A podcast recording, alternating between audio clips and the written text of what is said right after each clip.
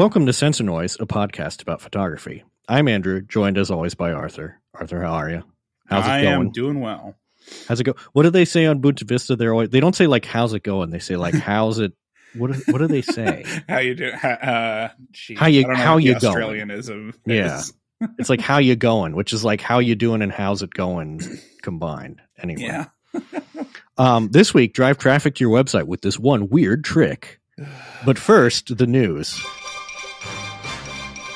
Uh, you've got this in here, which caught my eye. Uh, yeah, there's a new fancy Instax type thing. Um, Oh, from a yeah. company I've never heard of called Nons. Nons. Yep, I'm familiar with Nons. Um, I've looked at their stuff and uh, I've not bought it because, for example, this that we're looking at here, the Nons SL660, 600 US dollars. Um, yes, it is six hundred dollars, but But this is if you want to get like really good photos with instant film, you need either a Nons or a Mint camera. And the Nons one is interesting uh, because like this SL660 takes Canon EF mount lenses natively. right. Um, now I don't think it autofocuses them, but you know you can you can clip them in, so you get actually good glass. You know, with like well, and you actual. notice they're, they're selling aperture. it with. They have a whole bunch of adapters. So they have They do. an F adapter, a Pentax adapter, a Yashica adapter, an M42 adapter. Like they've got I was gonna say they they, they even have an adapter for M42. You can put a, a Soviet lens on this Yeah. camera. they, I mean, they know their market. Let's be honest. Yeah. This is um so they've got uh, a couple uh different cameras I think because they've got this one which I think takes uh Instax square film Right. And then they have the SL645 which takes Instax mini film. Um I thought they had one that took the Instax wide. I think maybe that's Mint that I'm thinking of. Hmm. Um and then they've got uh what is this SL42 that takes oh okay that looks like that takes Instax mini as well. But looks looks a lot like uh, your classic uh Praktica film SLR. Um yeah. Now I'm This reading, reading some of the specs for this thing. It Mhm. does have flash sync. Okay. Um, yeah. It, it has a rechargeable battery, uh, USB C rechargeable. Um, like there are some electronics in here. So, Comes with shutter speed control, aperture control, bulb mode, multiple exposure, hot shoe Yeah. for external flash. It's a it's it's, a real camera. Yeah. I mean, it's got camera features, which is pretty Right. nice. Th- this is a camera that lets you actually take good instant photos, which Yeah. is kind of a novelty. Um, That's cool. But on this subject, uh, I was at World of Photography, one of the local camera stores, and they recently got a shipment in of Instax wide cameras, which are kind of hard to Mm. come by, and also a whole bunch of Instax wide film that is short dated, so it expires in like June. So they're selling it for relatively cheap. Mhm. And I do not know how I managed to walk out of there without uh, having an Instax wide 300 and like four things of film in my. I would not because- have. I would not have uh, survived that. I tell you what. Yeah, the Instax wide is the biggest instant film, uh, like pack film. Well, not pack. Well, yes, pack. yeah, yeah. Instant film that you can get that's not the Polaroid eight x ten, which you can't. You need all sorts of special stuff that you can't get anymore. Um, you know, but yeah, it's huge. It's a nice like uh, uh widescreen sort of almost sixteen by nine. Um, and the uh, the Instax Wide 300, in comparison to some other of Fuji's Instax cameras, is actually like pretty good and not uh plastic piece of crap. Mm. Um, yeah. Uh, you know, um, I might still go down there. This Yeah. I've been thinking about getting one of these for a long time. yeah, you should. I mean, So, it seems like they're hard to come by, and this is a pretty decent chance to get a good one. yeah, yeah. And you know, I keep trying to love Polaroid, and Polaroid uh, does not love me back. I have And say. Polaroid doesn't love themselves these days, so I don't know. That's true. They don't. Yeah. Well, they're all Dutch now, so you know that's just how they are over there. I think. uh, so next up, we've got this. Uh, Tamron has a new lens that I find really interesting. Yeah. Um, so typically, well, boy, have I got good news for you, buddy. yeah, tip, typically you'd have you know your 24 to 70 and then a 70 to 200 um, Mhm, in the mhm. professional series to get the f2.8 those are usually in the two to three thousand dollar a piece range Yep. Tamron has come out with this two thousand dollar thirty five to one fifty um, Yes. f two to two point eight, Yes. and this looks very interesting. Arthur, I own this lens. It's yeah, great. how is it? I love it.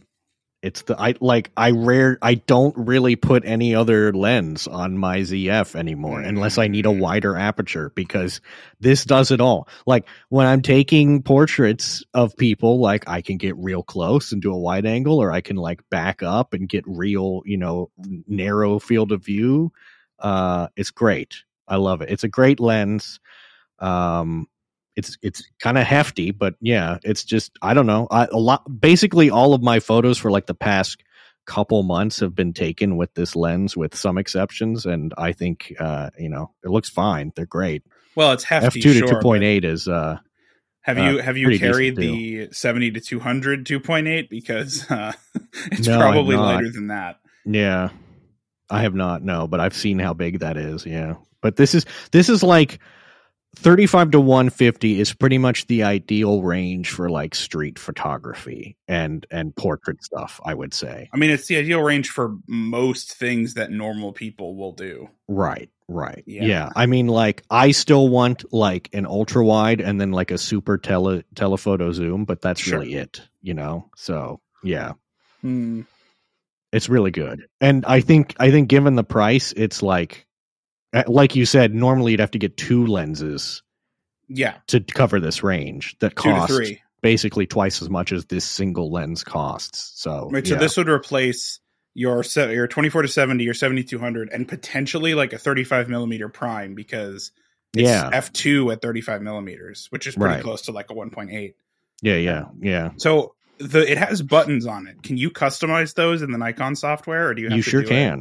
It? Yeah. Ooh, interesting. Yep, yep. You can customize it right on the camera, even. So, Because that was the thing Yeah. before in the like F mount. Uh, if the third party lenses had buttons, you couldn't always customize them in the Nikon software. oh no, this you can customize every which way, and there are a lot of buttons and switches on this thing. And also, crucially, uh, Tamron to update the lens firmware just gives you a USB C on All right. the lens. Yeah, That's way better than it Yeah, used yeah. to be. You used to have to get their like dock thing to plug right. it into. No, they just have on the bottom of the lens is a USB C connector. I looked at it, and I was like, wait a minute, what the? I was like, okay, all right, well that I suppose that works.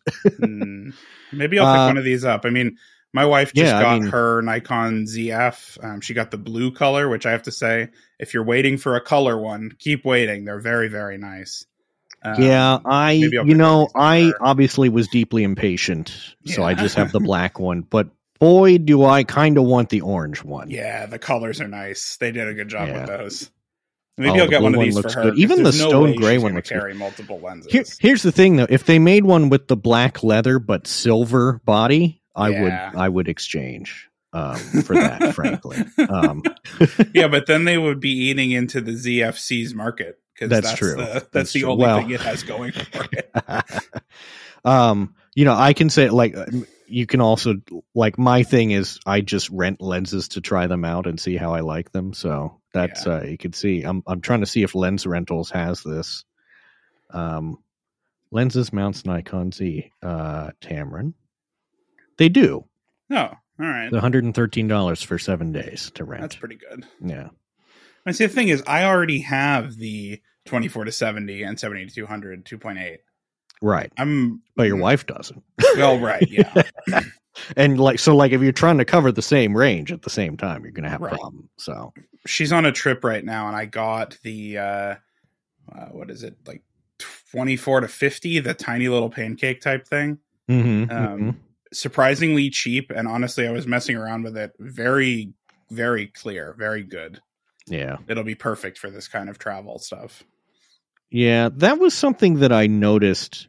Uh, we'll talk about this later, but I was fiddling around with some different cameras this week, and like the Nikon lenses are are pretty good. They're very good. Uh, yeah, you get you get a little bit more. Oh, I'm seeing that one, the 2450 f4 to 6.3. Uh, Yeah. interesting. It's Hmm. little, it's very light, um, and super clear. And it's you know it, it's not a super wide aperture, but when you're doing like you know travel photography, Yeah, if you're pictures of buildings outside. and stuff, it's Right. well not even just outside. Like if you put the camera into auto and just shoot Right. around, Yeah. you're gonna get decent pictures of stuff. Well, and here's the thing, like for better or for worse, the like default aperture for a lot of kit lenses these days is like f4, which I Yeah. find ridiculous, but Mhm. you know, I don't know. I guess they figure the sensors can, you know, handle uh you know, ISO whatever 3200 with no noise, so whatever. Right. Now me and me and my film, you know, mood, I'm like f4, like come on. There's hardly any light, you know. Yeah. I'm gonna have to use I'm gonna have to use like yeah Delta 3200 film or something like come on but uh yeah no I I recommend this lens heartily Yeah. um All right. very good uh, some some terrible news um someone has resurrected the Praktica name uh oh no. to make disposable cameras No. oh, Come on now. Uh, you can Uh. buy a cheap little plastic piece of junk. Uh, Praktica now sells the Lux Media 35 millimeter film camera, complete with flash and roll of uh, unnamed, unclear exactly what it is. ISO 400 color film. Uh, exact type isn't known, but it's C41 and not motion picture stock. Uh, yeah. Available in the UK from a number of homeware and electronic stores. You can buy three boxed cameras for some retailers for less than fifty pounds. So, yeah, um, So What- it's this it's this giant German conglomerate that has bought them, I guess. yeah. Own the Praktica. Praktica, the name is like still around, and uh, yeah, they basically it looks like they're just white labeling stuff because they got a white labeled uh, uh, eighteen megapixel digital point and shoot here for one hundred and sixteen dollars. Uh, yeah, okay. So one of these to the U.S. is twenty six dollars, which is kind of a lot for a disposable film. yeah, that camera. is kind of a lot. Um, you can also get a Praktica 1080p webcam. Uh, Oh, I see what's that's kind of here. novel. so this company, this is the company that does um they do a bunch of industrial optics, uh, but yeah. also um you know the B plus W filters uh huh. that you see on B and H and stuff, it's it's them. Um, interesting. Yeah. There you So go. I guess they they own the name because it was subsumed into some conglomerate, you know, in the '60s, and now they own it. I don't know. Does someone want to give me like several million dollars so I can buy Praktica and like turn it into a, a proper camera company again? Please. Uh, Like- we need that. We need some competition, you know. Anyway, um, also CFexpress cards continue to be confusing. Uh, oh, they got a new one.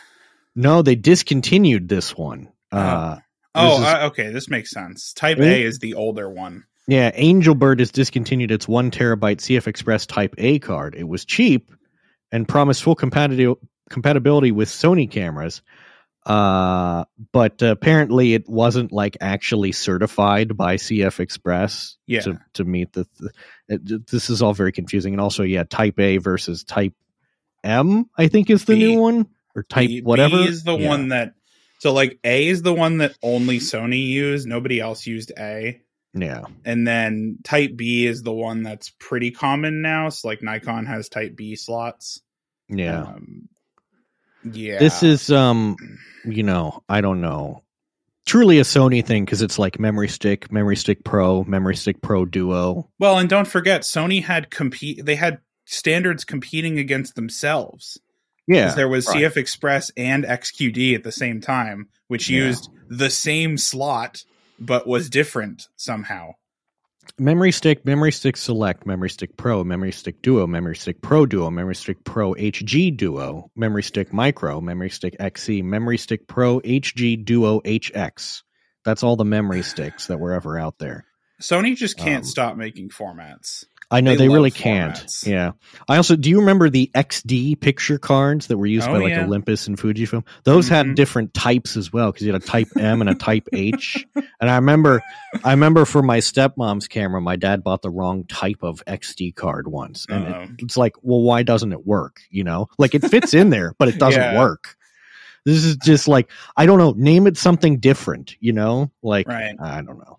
Sony, Bizarre. they can't be stopped. They Also, just, also the only kind of cards anyone should be using is P2 cards because those are neat. Those are the ones that are just like four SD cards rated together inside, but in like a PCMCIA. I mean, I, honestly, I wonder why now.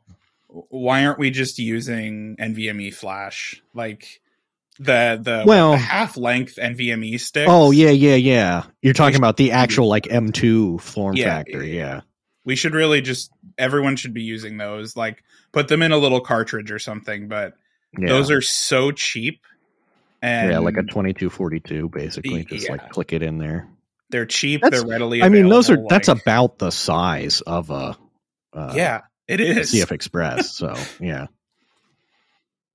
Although they should they should let you put the larger ones in so you can have like a 22 110 just like hanging out. sticking off the side. I mean, that's what people do, right? When you use like an Atomos Ninja uh, video recorder or something, Right. Yeah. You stick a SD, uh, you stick an SSD to the outside of it. Well, and that's the other thing too, right? Is like, yeah, you put these cards in your thing, but if you're recording video, you you aren't actually recording to the card typically. No. You're recording to a recorder, which then has some other storage. You know. Yeah, because the cards aren't big enough.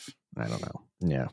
It's strange. Uh, we got under- we got to standardize here. Under my dictatorship, all digital cameras will be required to be equipped with IBM micro drives, There we go. like their old iPods. I mean, honestly, they could solve a lot of these problems if they did like Hasselblad does and just put Just an SSD. put in an SSD camera. in there. Yeah, because that new one is like what two some uh, It's how a many terabyte. terabyte? Yeah, just in there.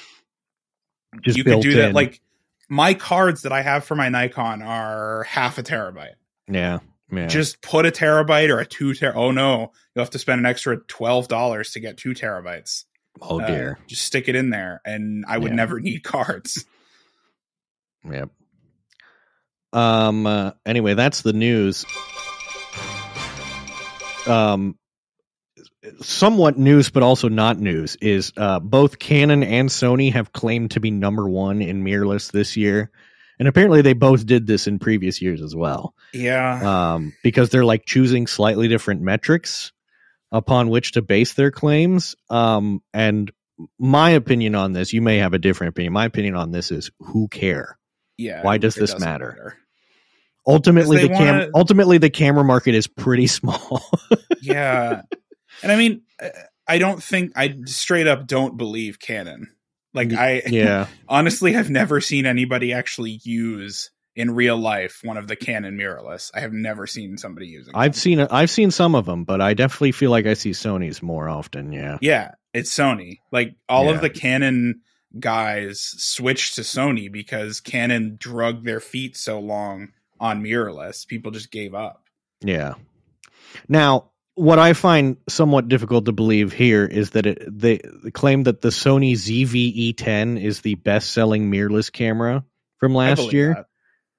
I don't know. Really? That's Yeah, such a sure. the, the vlogger E mount. I don't know. Yeah, I believe it. it. seems- It's like it's tiny and it you can do interchangeable lenses on it. I mean, because people the thing is Uh. people want like an alpha 6000 right that's the That's size tr- that they true. want Yeah. and this Yeah. one gives you interchangeable lenses Yeah.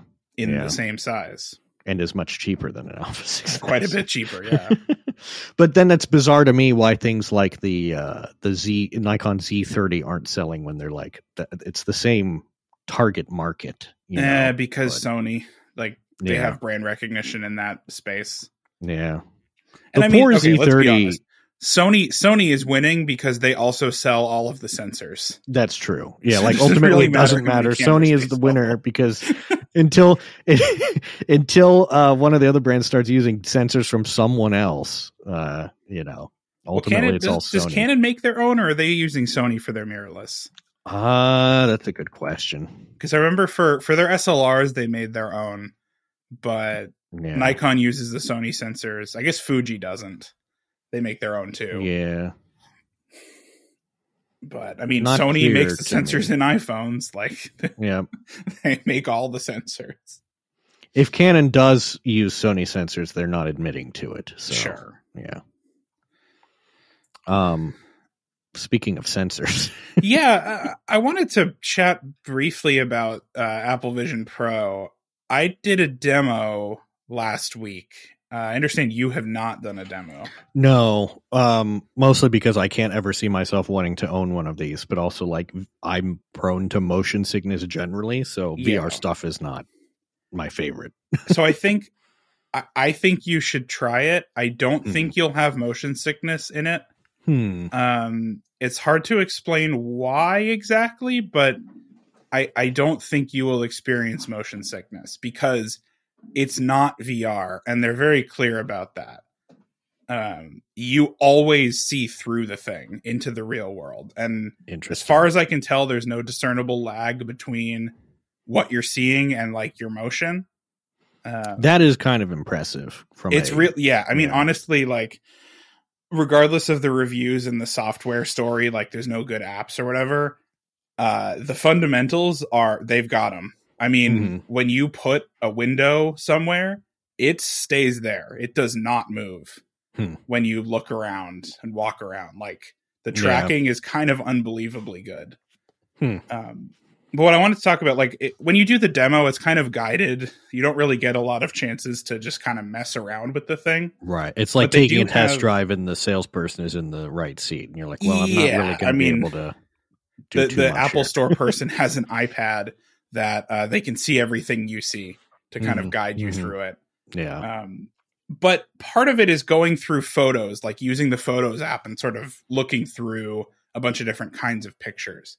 Interesting. And the thing that struck me is just how how natural that feels. Hmm. um, to kind of look through pictures that way. And Yeah. I'm imagining a future where they put, you know, proper Lightroom on this thing. And now suddenly I can put pictures up on my wall. You know, I can break out multiple windows for previewing stuff and have reference photos that I put right. in my physical environment. But let me um, ask you this: How am I supposed to get my little display calibrator thing onto the inside of the Vision Pro? Well, that so that's the part of the story that's not there yet. And apparently, the Vision Pro, as it currently is, is not particularly color accurate and doesn't cover doesn't hundred percent of surprise me. display P3. Yeah, Um, but but I if mean, it they'll- did, they'll that could be pretty interesting. Yeah, I could see. Yeah, I mean, because people always want larger and larger displays for editing photos, and Yeah. you know, this one can Here's fill up your you entire. have. Right. Yeah. And the other part of it too is like if you're doing color work, you want your environment to be very dark Right. and have your display be the only thing that's providing light. Well, a really good way to do that is to wear a headset right. Yeah. that's OLED, so there's only light coming from the things that you're looking at. hmm Um, I just think that this will be very, very interesting for editing in a couple years when uh, the platform is more mature. Right. I say it's it's it's amusing to me that like the only real applications for it right now are like the Apple default applications. So it's like you know numbers and the Yeah. stocks app. I assume Probably because the stocks app is on everything. You know. I mean, they so there is Lightroom. It the the iPad like mobile Lightroom runs in there. oh, okay, but you, but it's not really optimized for that sort of Not yet, no. case. Yeah. Like it can't make multiple windows and stuff. yeah. I'm assuming they'll make it do that because I, I have to assume Adobe has several of these things. oh yeah. They're gonna figure it out. Mm-hmm. because I, I could see like InDesign, right? What if I could spread out my whole magazine, you know, on the wall? Right. What if you could it all at walk between the layers of your your Photoshop Yeah, I mean, that'd be a fun demo, but yeah, somebody probably wants to do that. yeah. I think it will be useful. And I mean, we have a friend who bought one and returned it for this reason. Like, it's very good. The fundamentals are there, but the apps, there's nothing to do with it really yet. Yeah. It feels like the first uh you know when the iPhone came out and there weren't there wasn't an app store yet, Yeah. you know. But uh Yeah, but at least with the phone, there was immediate utility. Like you still need Right, it's like- it's like oh I can uh, but and also it's like oh I can use the internet on my phone how Right. novel, you know. Yeah. Whereas this is like I mean I yeah I can use the internet on this but I can use it on like eight other things in my pocket or on my person now. So, you know. Now, I do yeah. regret to inform you, uh, my wife just flew to China, and Mhm. she said she's encountered three people wearing them on the plane so far. Interesting. So That's- people are watching movies in it on the plane. Hmm. Mm, Yeah. yeah. it's too bad. If I got one, that probably would be my main use for it is to like watch stuff in bed without having to sit up. Well, honestly, like I've been looking for. I have an Apple Studio display now, which is great for editing and stuff. Mhm. But I'm also, you know, gaming on it, and I've been looking for a new monitor that does high resolution, high refresh rate OLED. And you know, Vision Pro is yeah. uh, that's what it is. yep. If only it had a display input mode. Yeah. It's kind of yeah, kind of odd that it doesn't, I guess. But I get it. Like that that amount of bandwidth to run those two 4K displays at 90 hertz or 95 hertz, whatever it is. yeah. That's a lot of bandwidth. Just just Thunderbolt or whatever. It's fine. It's fine. You need They'll figure it out. you need a Thunderbolt 4 link with display stream compression to make it work. just uh you know, you'll just be hooked up like you're in the Matrix, basically. Yeah, I mean that's what it would end up being, and they don't want to do that, understandably. just this massive umbilical cord coming down onto the floor, you know.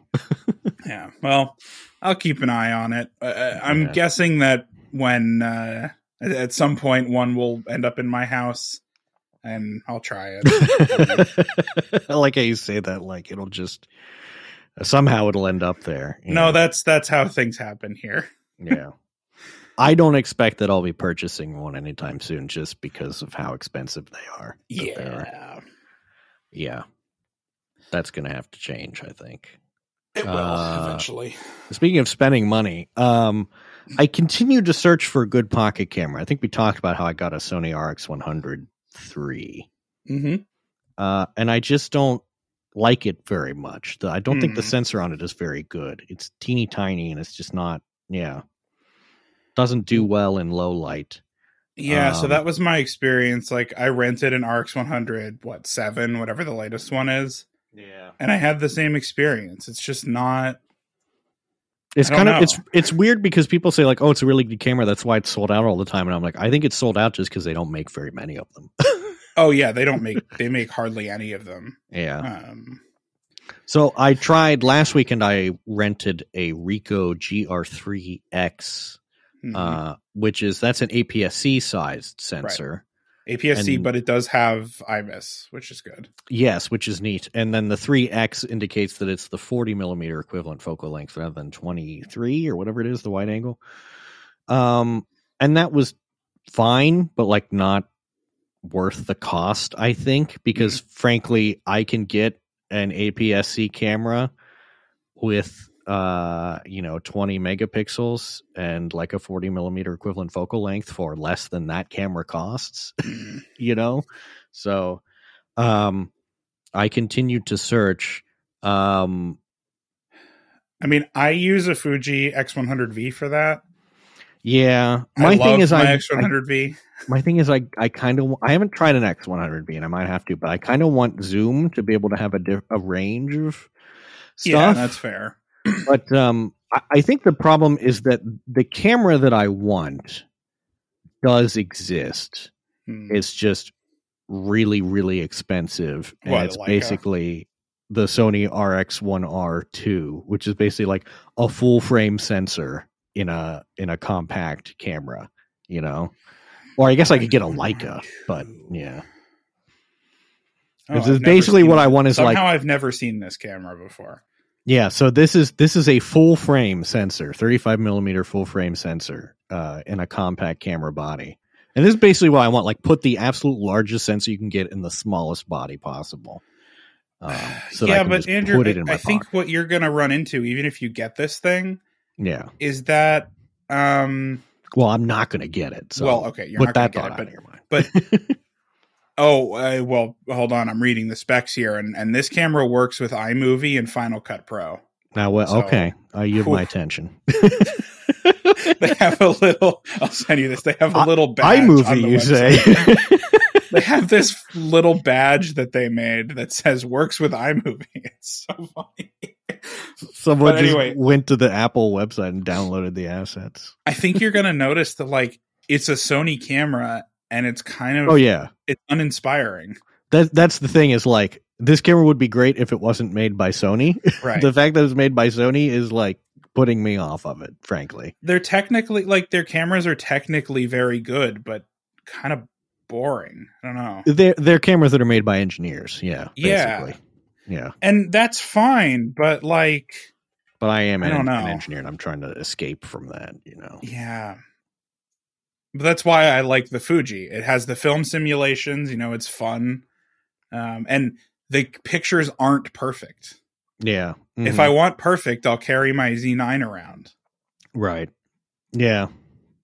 Yeah. Uh, so I guess the thing that I was then doing was I was looking at what about getting like a crop sensor mirrorless, a real small one, and then Mhm. like a smallish lens.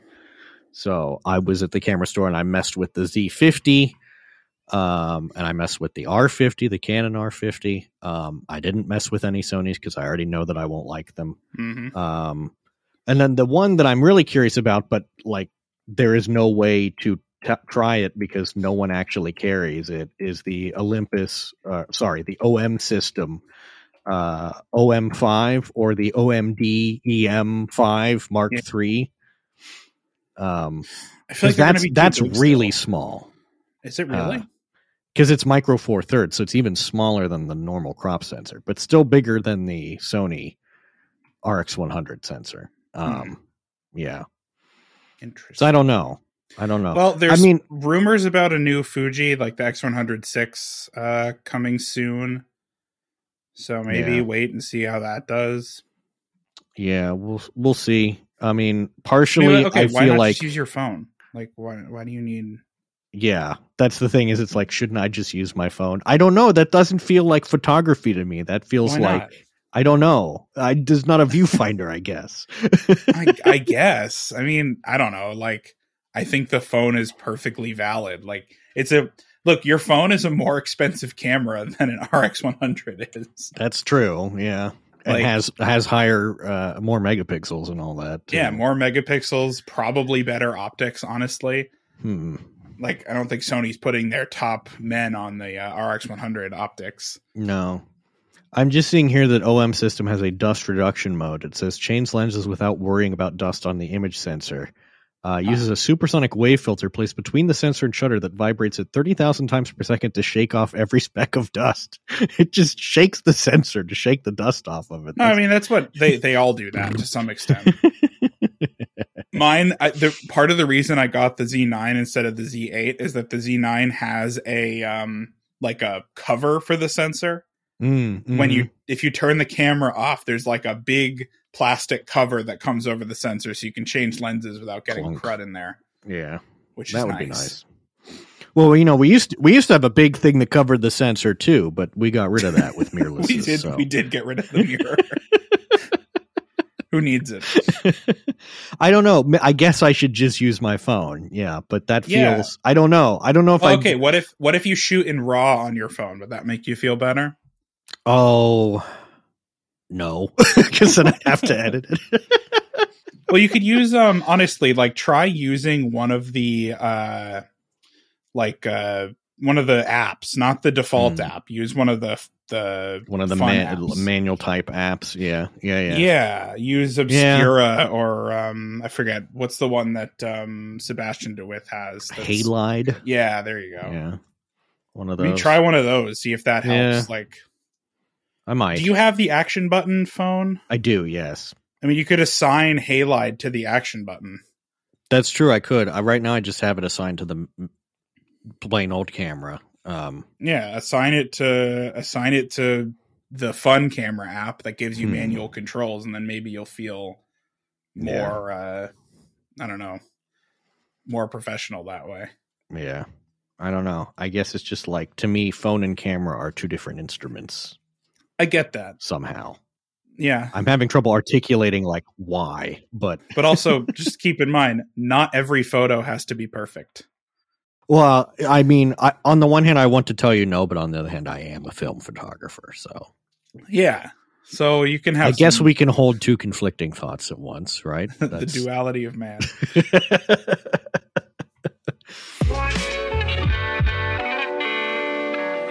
Um, speaking speaking of holding conflicting thoughts at once, uh, we're still doing clickbait in 2024. Uh, apparently, I just Yeah. thought because I I have an RSS reader uh, and I have uh, many photo blogs in it. Um, but F Mhm. Stoppers is the one that consistently comes up with like the most like 2012 ish like article titles. Still, you know, the, the secret way I save money when buying gear.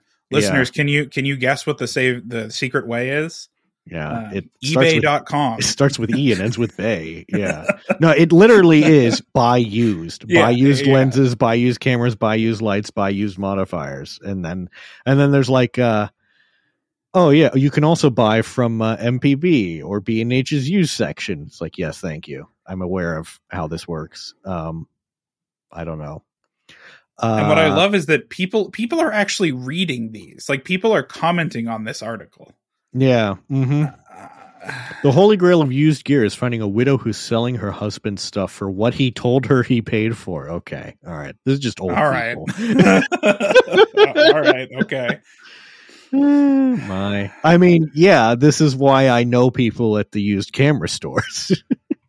Pushing your limits as an introverted photographer. yeah, that one I thought was Uh. just like a dice roll of like trying to obviously get like some sort of search engine optimization. Like It's gotta s- people be. are Googling introverted photographer and so your article pops up. It has Yeah. to be, right? Like uh I mean, I can talk as an introverted photographer. I can talk about that. So you know, yeah, and we're still doing we're still doing listicles, five beginner lighting mistakes that make you look like an idiot. Yeah. I wish I one. knew With, earlier about these five mistakes every photographer makes. yeah, Uh, that five beginner lighting mistakes. I screenshotted that one and put it on my Instagram story and said, number one, looking directly into a continuous light at 100 percent, because that's the beginner mistake I keep making. oh my God. you do do not look at the light. You don't need to look directly at the light. I guess this is- unfortunately, what this shows is that Facebook still drives way too much traffic. Yeah, Like these are But I- Facebook clickbait. I mean, I don't want to. I don't want to like sound too harsh, but these articles are kind of banal. Like this five beginner lighting mistakes. Number one, using too many lights. Yeah. Number two, placing the light too high, placing the light too far away. Uh, lighting based on a lighting setup that you saw on YouTube, uh, and then using too much power. It's like okay, you know, the example photos for like light too high or light too far away is just like it's very clearly wrong. I Do don't you know. think, I feel like um, it'd be self evident. You know, Do you think that uh, these are ChatGPT articles? I feel like it's certainly possible. Yeah. Uh, hmm I do love the top comment on this one about lighting mistakes is beginners ignore all this terrible advice. well, okay. So to be uh, the the first three articles that we've linked here are written by the same person. Yeah. mhm. Only And only the fourth one is written by somebody else. I did I did notice that. Yes. And it does and they've also got an article recently entitled stock photography is a scam, which is a hot take. Okay. Um I don't yeah, it's um you know, it's curious. Um I guess you got to have something My- for people to click on. my thing with advice articles is that like I don't know. That there's Don't read there's not a lot of actually useful advice out there i feel like especially when it comes know to art not. you know like don't don't use it to like get you know an idea of what you want to do but don't just follow advice uh Yeah. including this advice you know like yeah I mean, we we don't know anything. Don't listen to us. yeah yeah i have a whole other podcast about how i don't know what i'm doing That's true. yeah Do your own research. Read Yeah. the books. Read the manuals. You know. That's that's correct. Yeah, making an intellectual point. Um, photo storage. Yeah, we talk. We haven't talked a lot about this, but Yeah, Uh, I assume here we're talking about how I store my negatives, right? The the various Well, binders. sure. I mean, look when you when you're taking a lot of Photo pictures, file, you very folks. you very quickly run out of space on your laptop. yeah, Uh, so what do you do about that? Uh, Andrew bought a Synology to do about that. I did Synology, which is a network attached storage thing, which is to say it's basically a hard drive or set of hard drives that you connect to your network, and then it's just sort of always on, and then you don't have to worry about plugging or unplugging something in your computer all the time. Um, but then you do have to deal with network speeds, which are slower than direct attach speeds. Um, but Yeah, and you uh, don't think about that a lot. I mean, over the network, you see, oh, it's a gigabit. That's fast, right? Well, yeah, that a gigabit is 100 megabytes per second maximum. yeah. And turns out if you have a Not a bunch of raws, like that adds up. It adds quick. up quick. So yeah, this is more for I you know like cold storage. Like after I'm done with it, it goes off the laptop Sure. onto the NAS kind of thing. Um, So I've taken a different tack. yeah, because I I still have my Lightroom library is on an external SSD that I Right. plug in. Um, so I am I am against any sort of uh, spinning device on my desk. No, fa- don't give me fans. Don't give me hard drives. None of that. So I've offshored all of that into my garage. Um, Arthur is strongly against torque and rotation. yeah, I don't torque concepts. rotation. Get it out of here. Angles, radians, get out of here. So We're only uh, doing I've linear done- motion here. I have a Synology as well. Um, I have a Yeah. DS fifteen twenty two plus. Um, That's a bit. That's a big boy. Yeah, It's five bay, mine's just a um, two bay for now. and it also has uh, room for NVMe cache.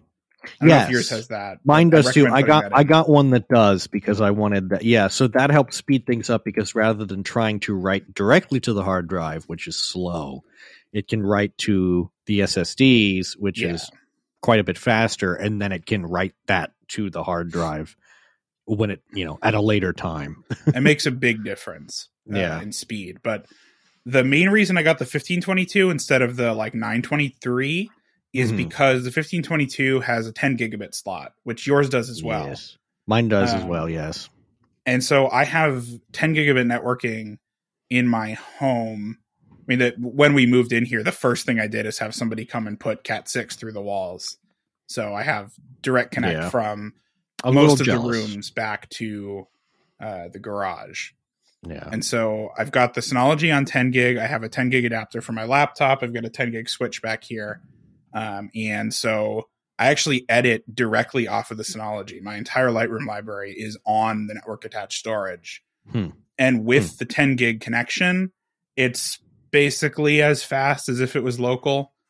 Um, Yeah. Especially if I like import a bunch of pictures, it's small enough that it still fits on the SSDs that I have in there. So I'm basically editing off of the SSDs over the network. Um, Hmm. and Lightroom Classic handles this perfectly well.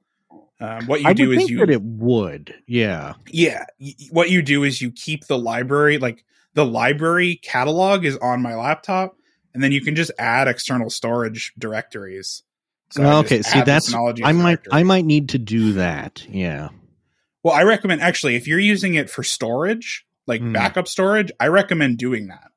Okay. So you yeah. can keep everything in your library, but just move it into the other storage directory yeah. with Lightroom and Yeah. let Lightroom handle it.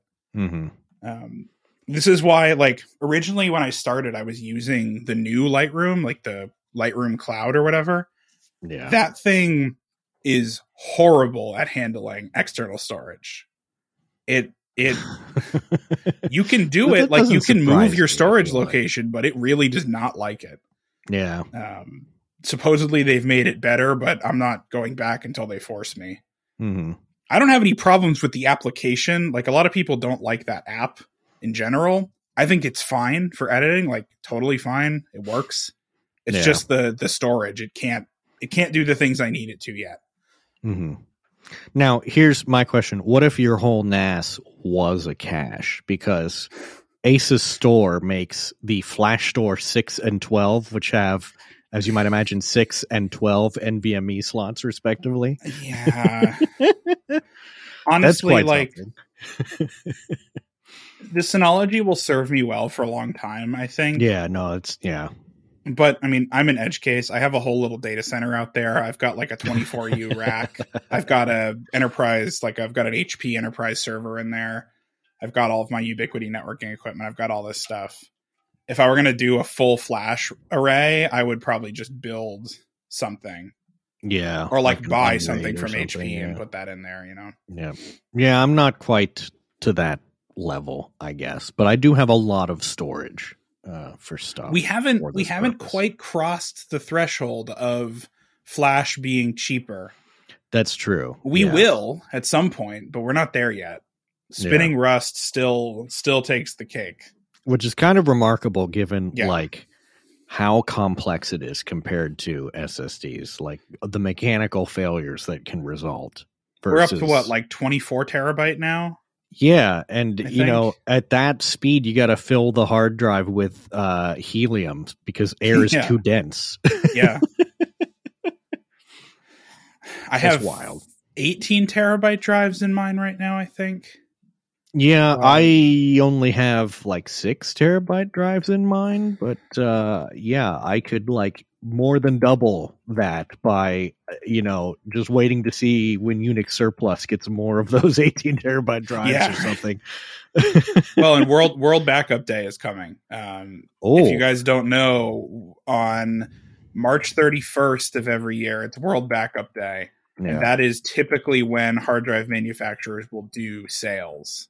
Okay, um, that's good to know. I knew about World Backup Day, but I didn't know like when it was.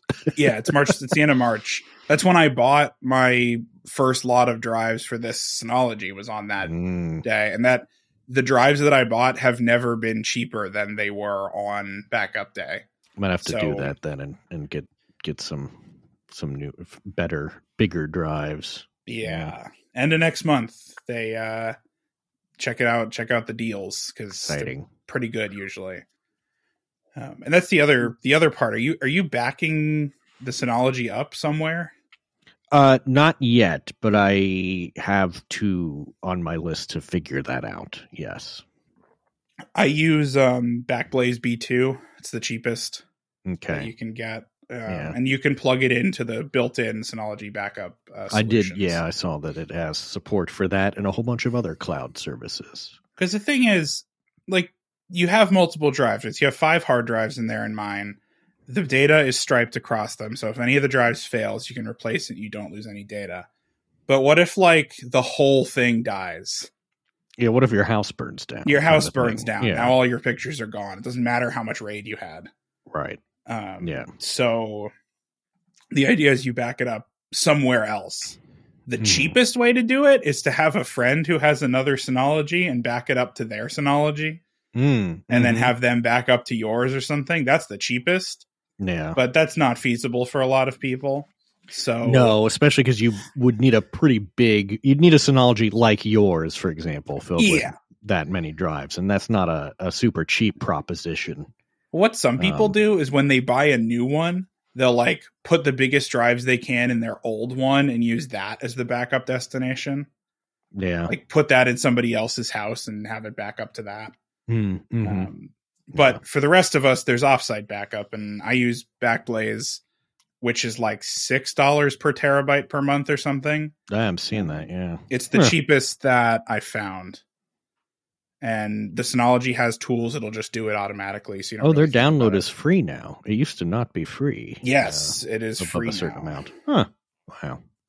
and their download uh, if you're serving files out of it too for fun uh, download out of cloudflare is also free which is pretty Yeah. good Are you uh, are you going to get one of those 45 home lab uh, enclosures?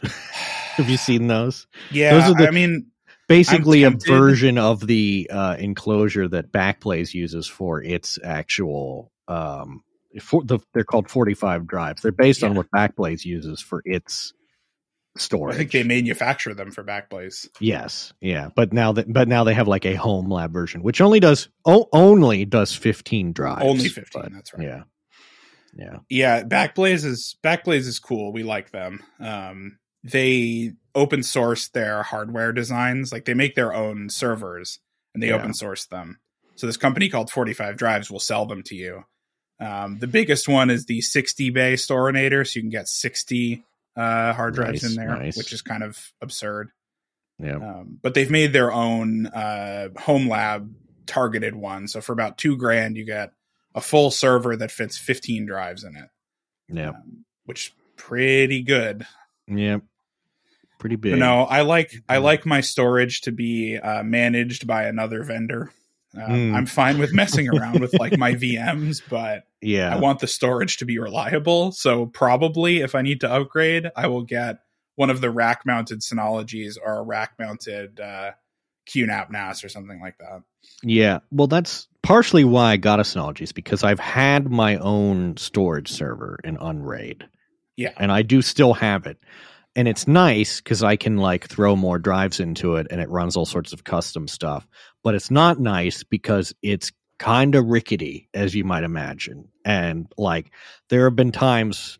In fact, recently I basically had to destroy the cache and recreate it Yeah. because it um, was running uh what is it better fs and it like locked itself into read only mode for some reason and it was a whole ordeal Yeah, that took no me like several hours to uncouple and it's like you know this is neat and i like having this but i also need something that will just work at the yeah, I so- with the Synology, I basically have the NAS of Theseus here. Uh, Yeah. I started with a 918 plus Mhm. with six terabyte drives in it. Um, I replaced all of the six terabytes with 12 terabytes. So you can one by one, you can pull out the drives and put in a new one, and it will restripe. oh that's neat take that's good to know out, for if I buy one. larger drives on Yeah, it's it's really easy to upgrade them to bigger drives because uh, i was thinking of how i would do that So I replaced all of those, and then I moved to a bigger NAS. I don't know if you know this with with Synology. As long as you have, uh, if you're in the same model range, so if you have a plus, if you get another plus, Mhm. and it has the same number of bays or more, you can just take the hard drives out of the old one and put them in the new one in the same order and turn it on, and it will just come back to life as if it was the old NAS. that's kind of remarkable yeah So I've done that and then replaced the drives again. So this NAS, like I'm running the install that I started on a completely different NAS and a completely different set of hard drives. And I haven't had any issues with migration or anything. yeah It's remarkably stable. Because one thing that can be sort of annoying about Unraid is that if you change like anything about it, it has to resilver, as they call it, which Yeah. is like completely redo the whole thing uh, and like reconstruct the array, which And I can mean- take sometimes days. Synology does that too. Like swapping all the drives took two weeks almost.